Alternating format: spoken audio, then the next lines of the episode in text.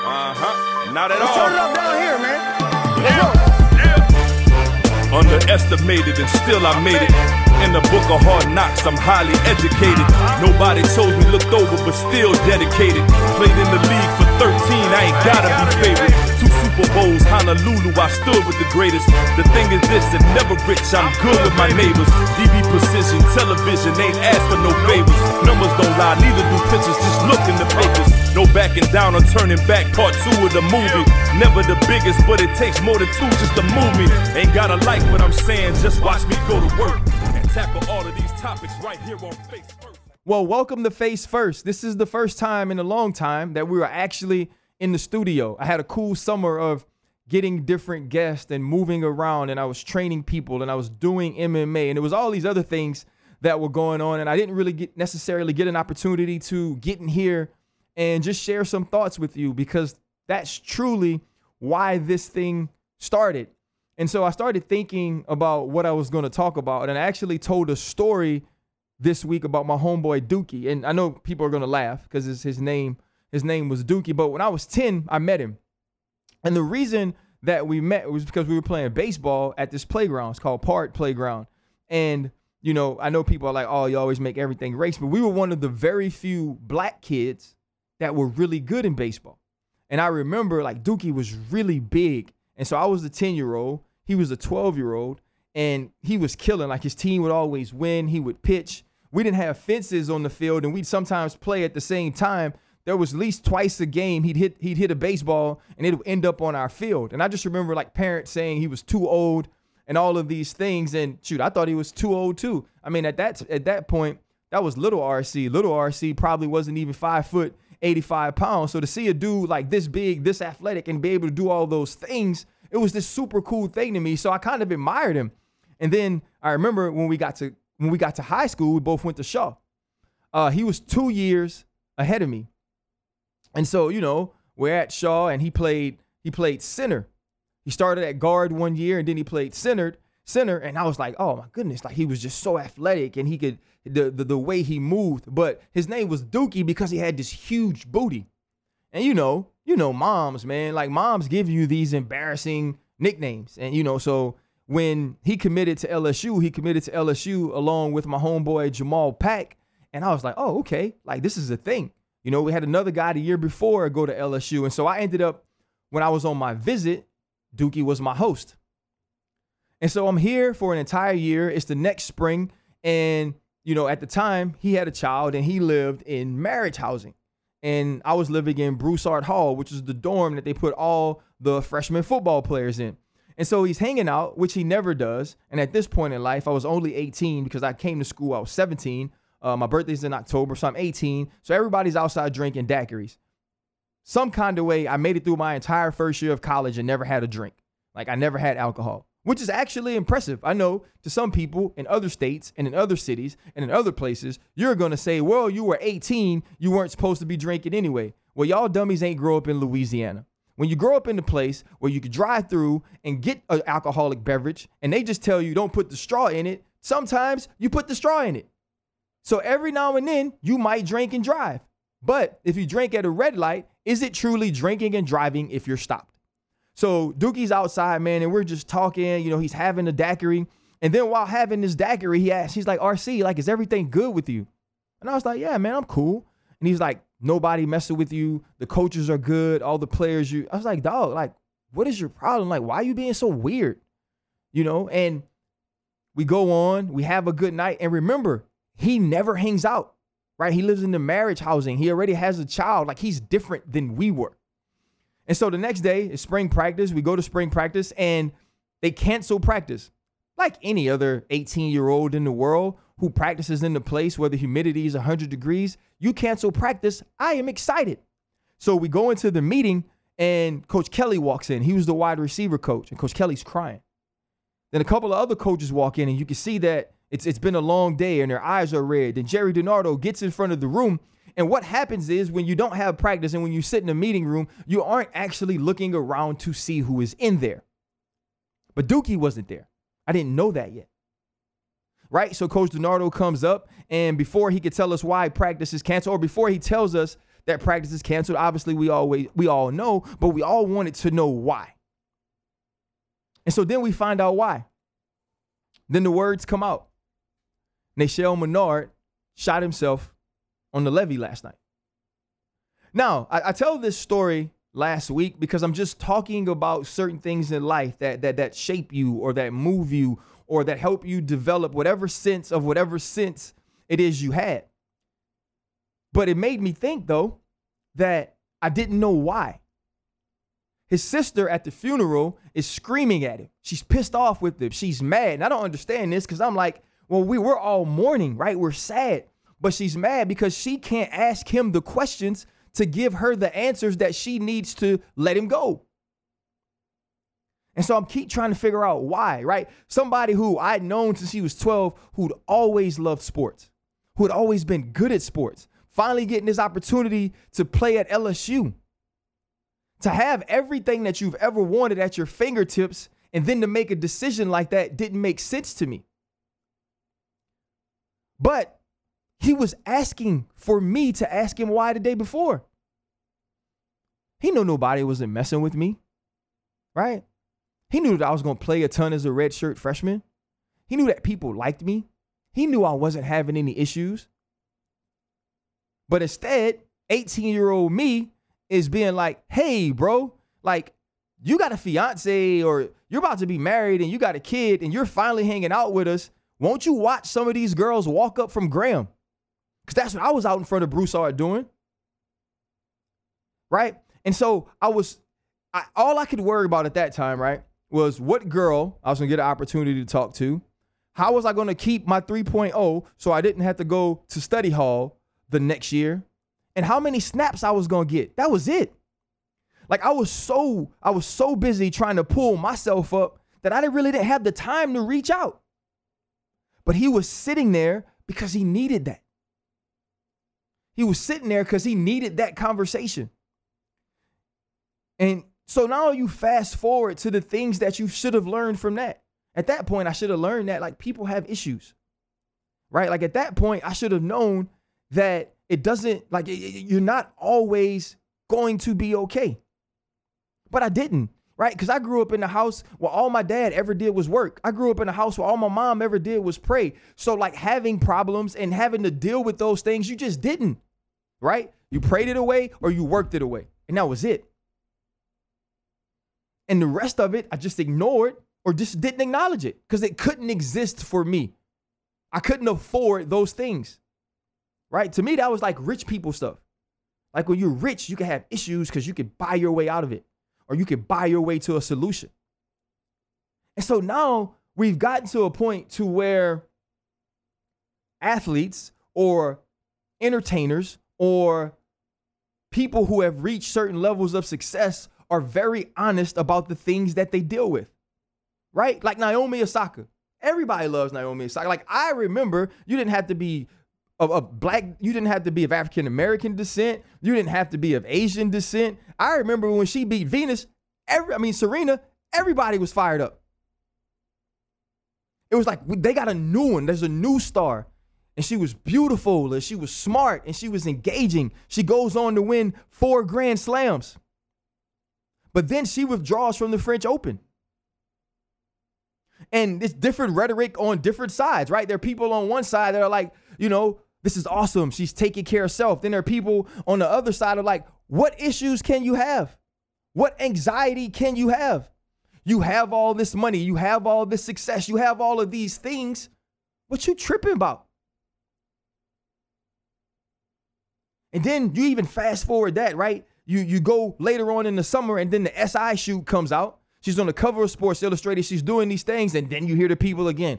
Oh, well, if you're going through so many issues, then why are you on the cover of Sports Illustrated? And now she has to explain that. We get into the Olympics, right? And it's like this great time in the Olympics, right? Simone Biles goes to the Olympic trials and she has like goats and stuff on her leotard because she truly is like the best we've ever seen. Right? Somebody with somebody with seven, right? With seven Olympic medals. Like you know who she is. Like you know she's the one. Then you get to the Olympics and you hear she's withdrawing from team competition. And when I hear that, I'm sitting at my house saying to myself, God, please don't let her compete individually. Not because I don't want to see her, not because I don't want to see her get through whatever that is, whatever she was dealing with, deal with that adversity, come out of the other side of it and spank folks from other countries. Not that I don't want to see that, right? But because I know how evil and mean people are. And remember again, I don't understand these things. But I know how to shut the hell up. Right? I know how to let people deal with, with, with whatever they're dealing with.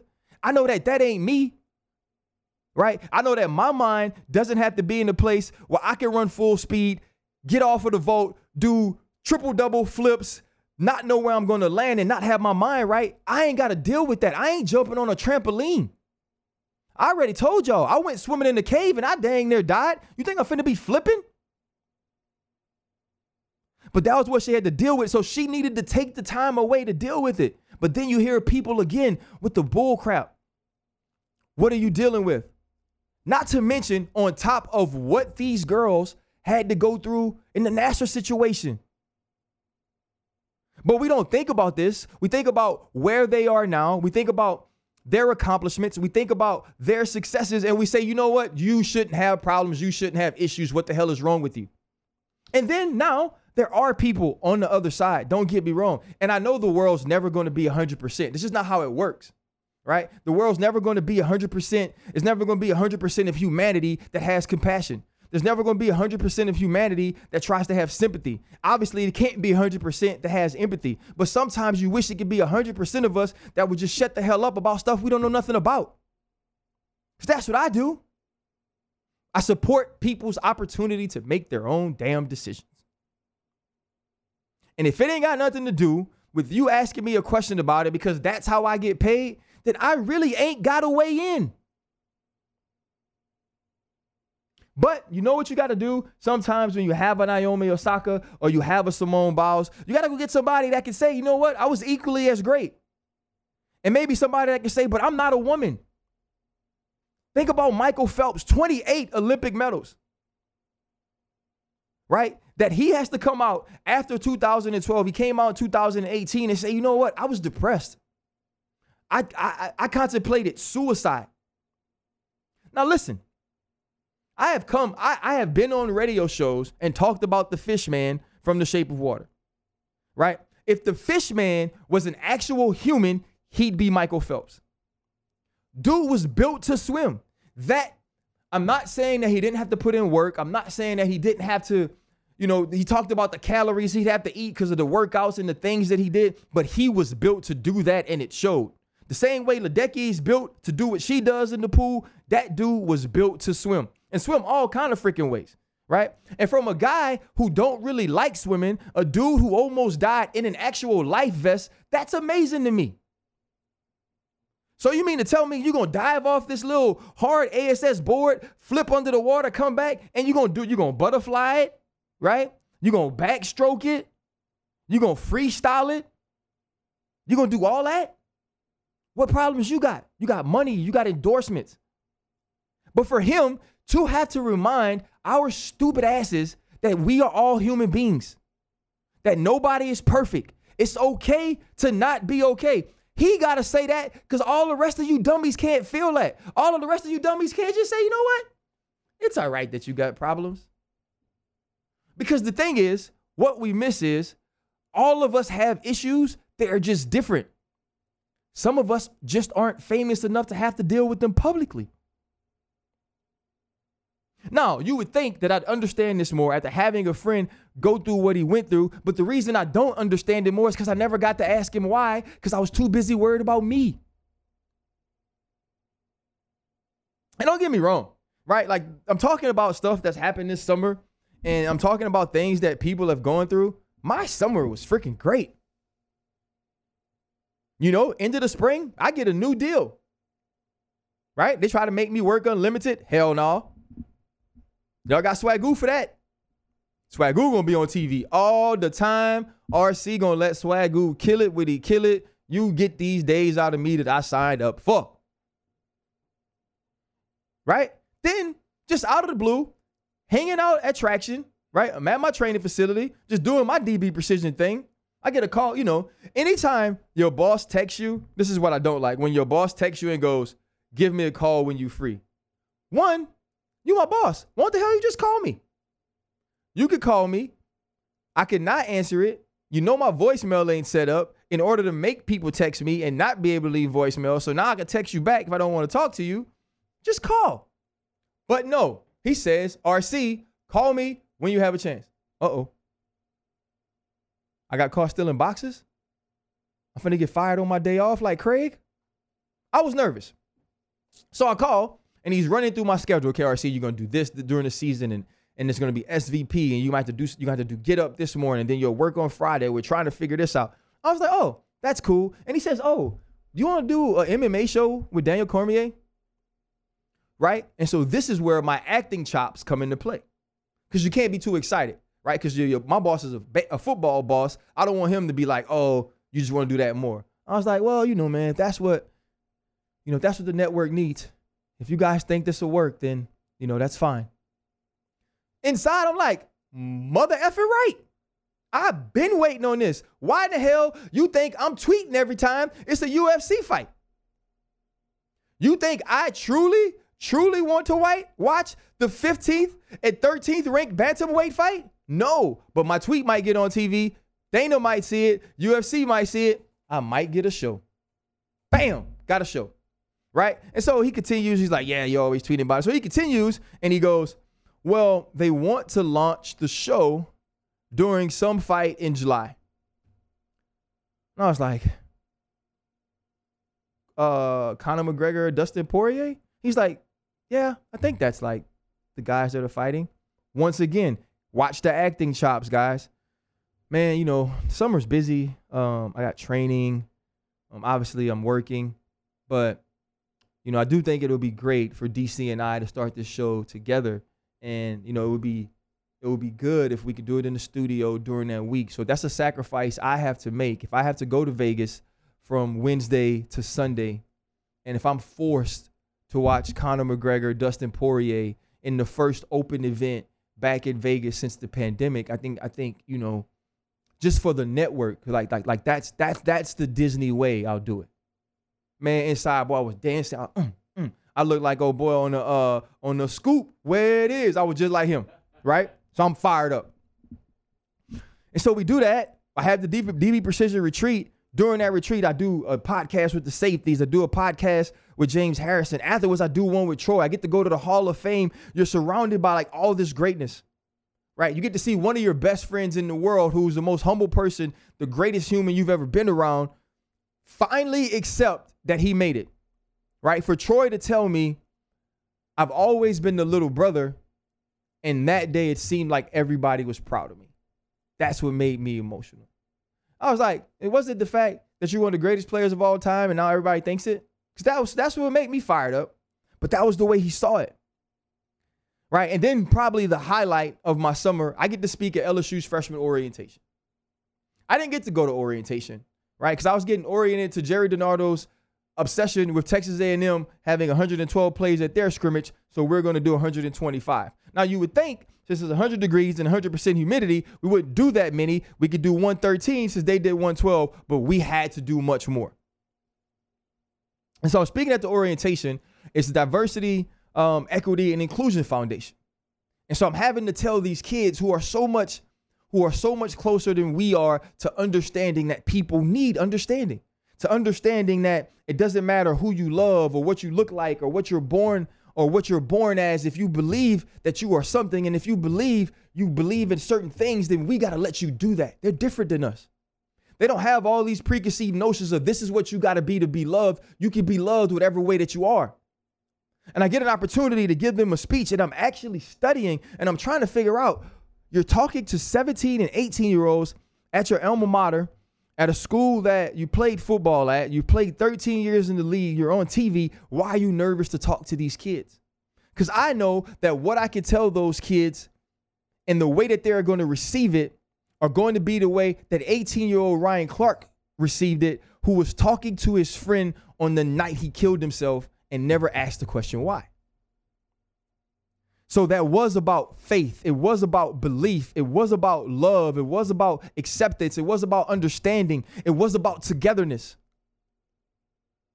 Right? It was about our responsibility to each other. And those responsibilities change. Those responsibilities change the more that we get. The more that we succeed, the more that is asked of us, and the more that we should give. That's just the way it works.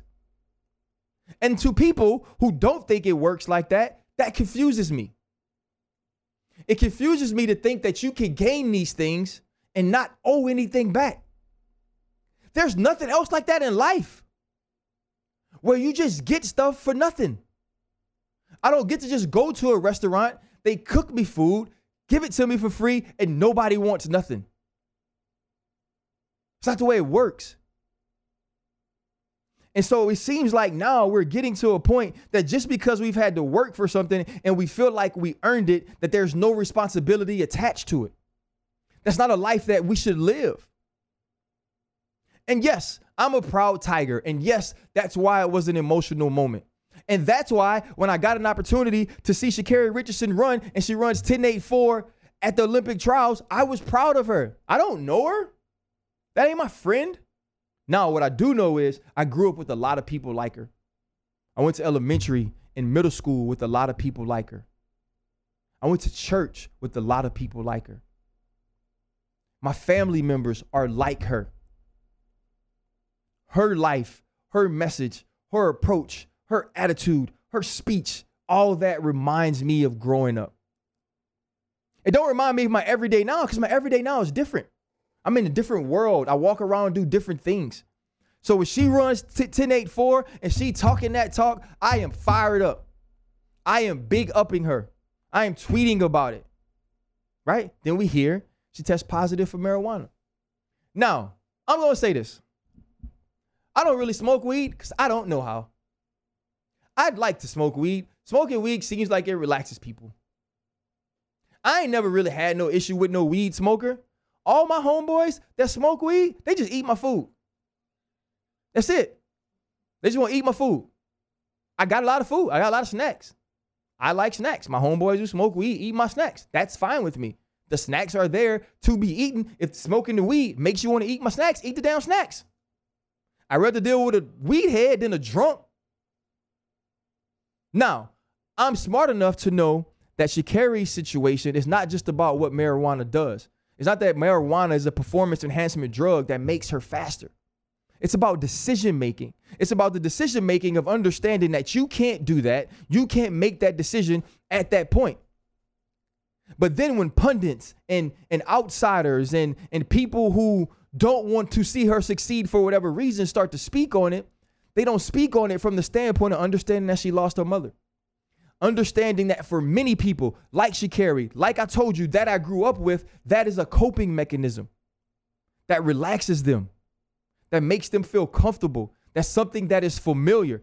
I'm not saying she should have, she shouldn't have, she shouldn't have done it. I'm not saying it's okay that she did it. What I'm saying is that she did it. She made that decision. The decision making is the issue, but that is not a, a, a that, that is not a offense that should get this woman shunned or canceled, right? Or ridiculed in a way to where we have no understanding. We can have understanding for all of these other things. And so the women's 100 is one, two, three, Jamaica. And God bless those women. It was beautiful to see.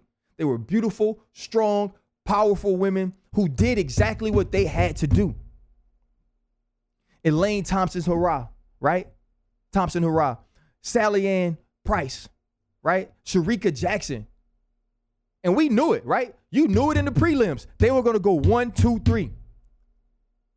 But now they come to the Prefontaine. And Sha'Carri, for, for all that she's dealing with, you know, Beats by Dre commercial, you become more of a United States success because of what you're going through. Because the people who want to support you, the people who understand you, understand that from the outside, you're going to get all this heat. So let's prop you up. Let's help you. Let's help you make better decisions. Let's help you feel more positive. Let's help you feel more powerful. Let's help you feel more strong or stronger. So she got the TikToks before the dance and she's doing before the race and she's doing all these things. Then you run 11 1. Then you come in ninth. Then you still talking your stuff. And I understand you talking your stuff because that's who you are. That's who Sha'Carri is. So she's talking her stuff, and then here it comes. Everybody's at her. Everybody's at her. Everybody's at her. And I don't say nothing. Do I think she needs to learn humility? Do I think she needs to understand grace? Do I think she needs someone in her corner that can tell her that perception eventually becomes reality? And when people perceive you a certain way and then that becomes your reality, now you lose money. Now you lose endorsements. Now you use chances to change your life for the rest of your life and the people around you. You miss chances to build generational wealth. And that's what I want for her. That's what we want for her. But see, I talk right? I talk for a living and I ain't scared to talk. I ain't scared to say things. People point to the fact that I haven't crushed Sha'Carri, but I crushed AB. I didn't crush AB. I held AB stories for years. I refused to tell those stories for years until those stories reflected football or affected football. Then I told those stories. But when everybody else comes around and they start beating on AB and he seems to have this erratic behavior that I can understand or that I can't explain, I pull back because I ain't got to be no bully right? My fights, I want to fight one on one, and I want to fight that I'm scared to lose. I don't want to jump you. I don't want to jump in on people who are struggling. At that point, he was struggling. I let it go. I feel like Sha'Carri is struggling. So I tweet out to my friend Emmanuel Acho, who's the author uh, and producer and director of Uncomfortable Conversations with a Black Man, that man, you show so much grace to all these other people. Where's the grace for Sha'Carri?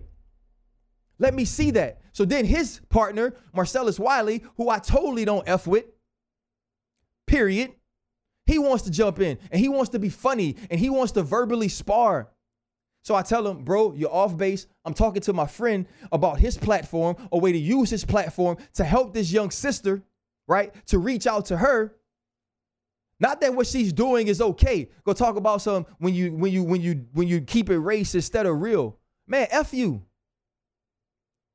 an F race. It's about having a responsibility as who I am to make sure that I'm not pushing on people who are already down. Not saying positive things about where they fall, but not pushing on people where they down, because that's not what I do. That's not my job. Right? And so I try to explain these things away and I try to say, I know she needs to grow. I'm just not jumping on her with the rest of the world. I'm not going to gloat and boast in her failures. They still keep coming. Marcellus still keeps coming and he thinks it's funny, right? And I got a rule, right? I don't follow Marcellus because I don't agree with him. But I also don't get to disagree with people about what you put on your social media because clearly the other 300,000 people in the world that follow you want to hear those thoughts. So it is not my job to oppose those. So I'd just rather not see them right? And so my other rule, which I think is a very, very simple rule, is this. If I ain't having sex with you, I ain't arguing with you. Right? If you are a man, there is two ways things go. We discuss. Once we can't discuss, we fight. Period. I don't want to keep having these damn conversations and trying to figure out who's right, who's wrong. I heard you, you heard me. Let's shut the hell up. Now, if we can't shut the hell up, clearly we have a personal problem now. I don't want to verbally spar. We ain't cool. We ain't friends. Let's just throw hands. I understand that I am not evolved, that I shouldn't be that way. But I also understand that I'm not evolved. So that's why I do the certain things I do to protect myself from having to tell people, let's just fight. That's not the right way to be. I understand that. So I try to remove myself from it. So when you have all these things and all these things combined, it brings me back to what Michael Phelps said. It's all right to not be okay. It's also all right to let people not be okay. Because here's the thing we look at these people who can accomplish these amazing feats and start to think that they're not like us, that they're not from this planet, that they're not flesh and bone, but they are because you're super athletic, it doesn't make you superhuman. Because you have extraordinary physical traits, it won't always equate to extraordinary emotional fortitude. And winning in your field of sport doesn't mean you won't have losses in life. And all of that has to be dealt with in a very human way. So whether it's Simone Biles, whether it's Naomi Osaka, whether it's Michael Phelps, Sha'Carri Richardson, or if it's Dookie, sometimes ask folks why. Sometimes don't be so busy trying to pull yourself up that you can't reach to the side and pull somebody in. I'm glad to be back in the studio. This was on my heart. This was Face First. We'll see you next week. Underestimated and still I made it. In the book of hard knocks, I'm highly educated. Nobody chose me, looked over, but still dedicated. Played in the league for 13, I ain't gotta be favorite. Two Super Bowls, Honolulu, I stood with the greatest. The thing is this, that never rich, I'm good with my neighbors. DB precision, television, ain't asked for no favors. Numbers don't lie, neither do pictures, just look in the papers. No backing down or turning back, part two of the movie. Never the biggest, but it takes more than two just to move me. Ain't gotta like what I'm saying, just respect it, it's honest. Run through opponents, watch the film, it's effective, I promise. Either the hammer or the nail, leave the crying for mamas. I played the game and gave my all when it wasn't about commas. Sit back and grab your popcorn, watch me go to work. And tackle all of these topics right here on Face First. I am a 12 year guy, I understand that. But I'm also a 12 year guy who didn't miss a practice.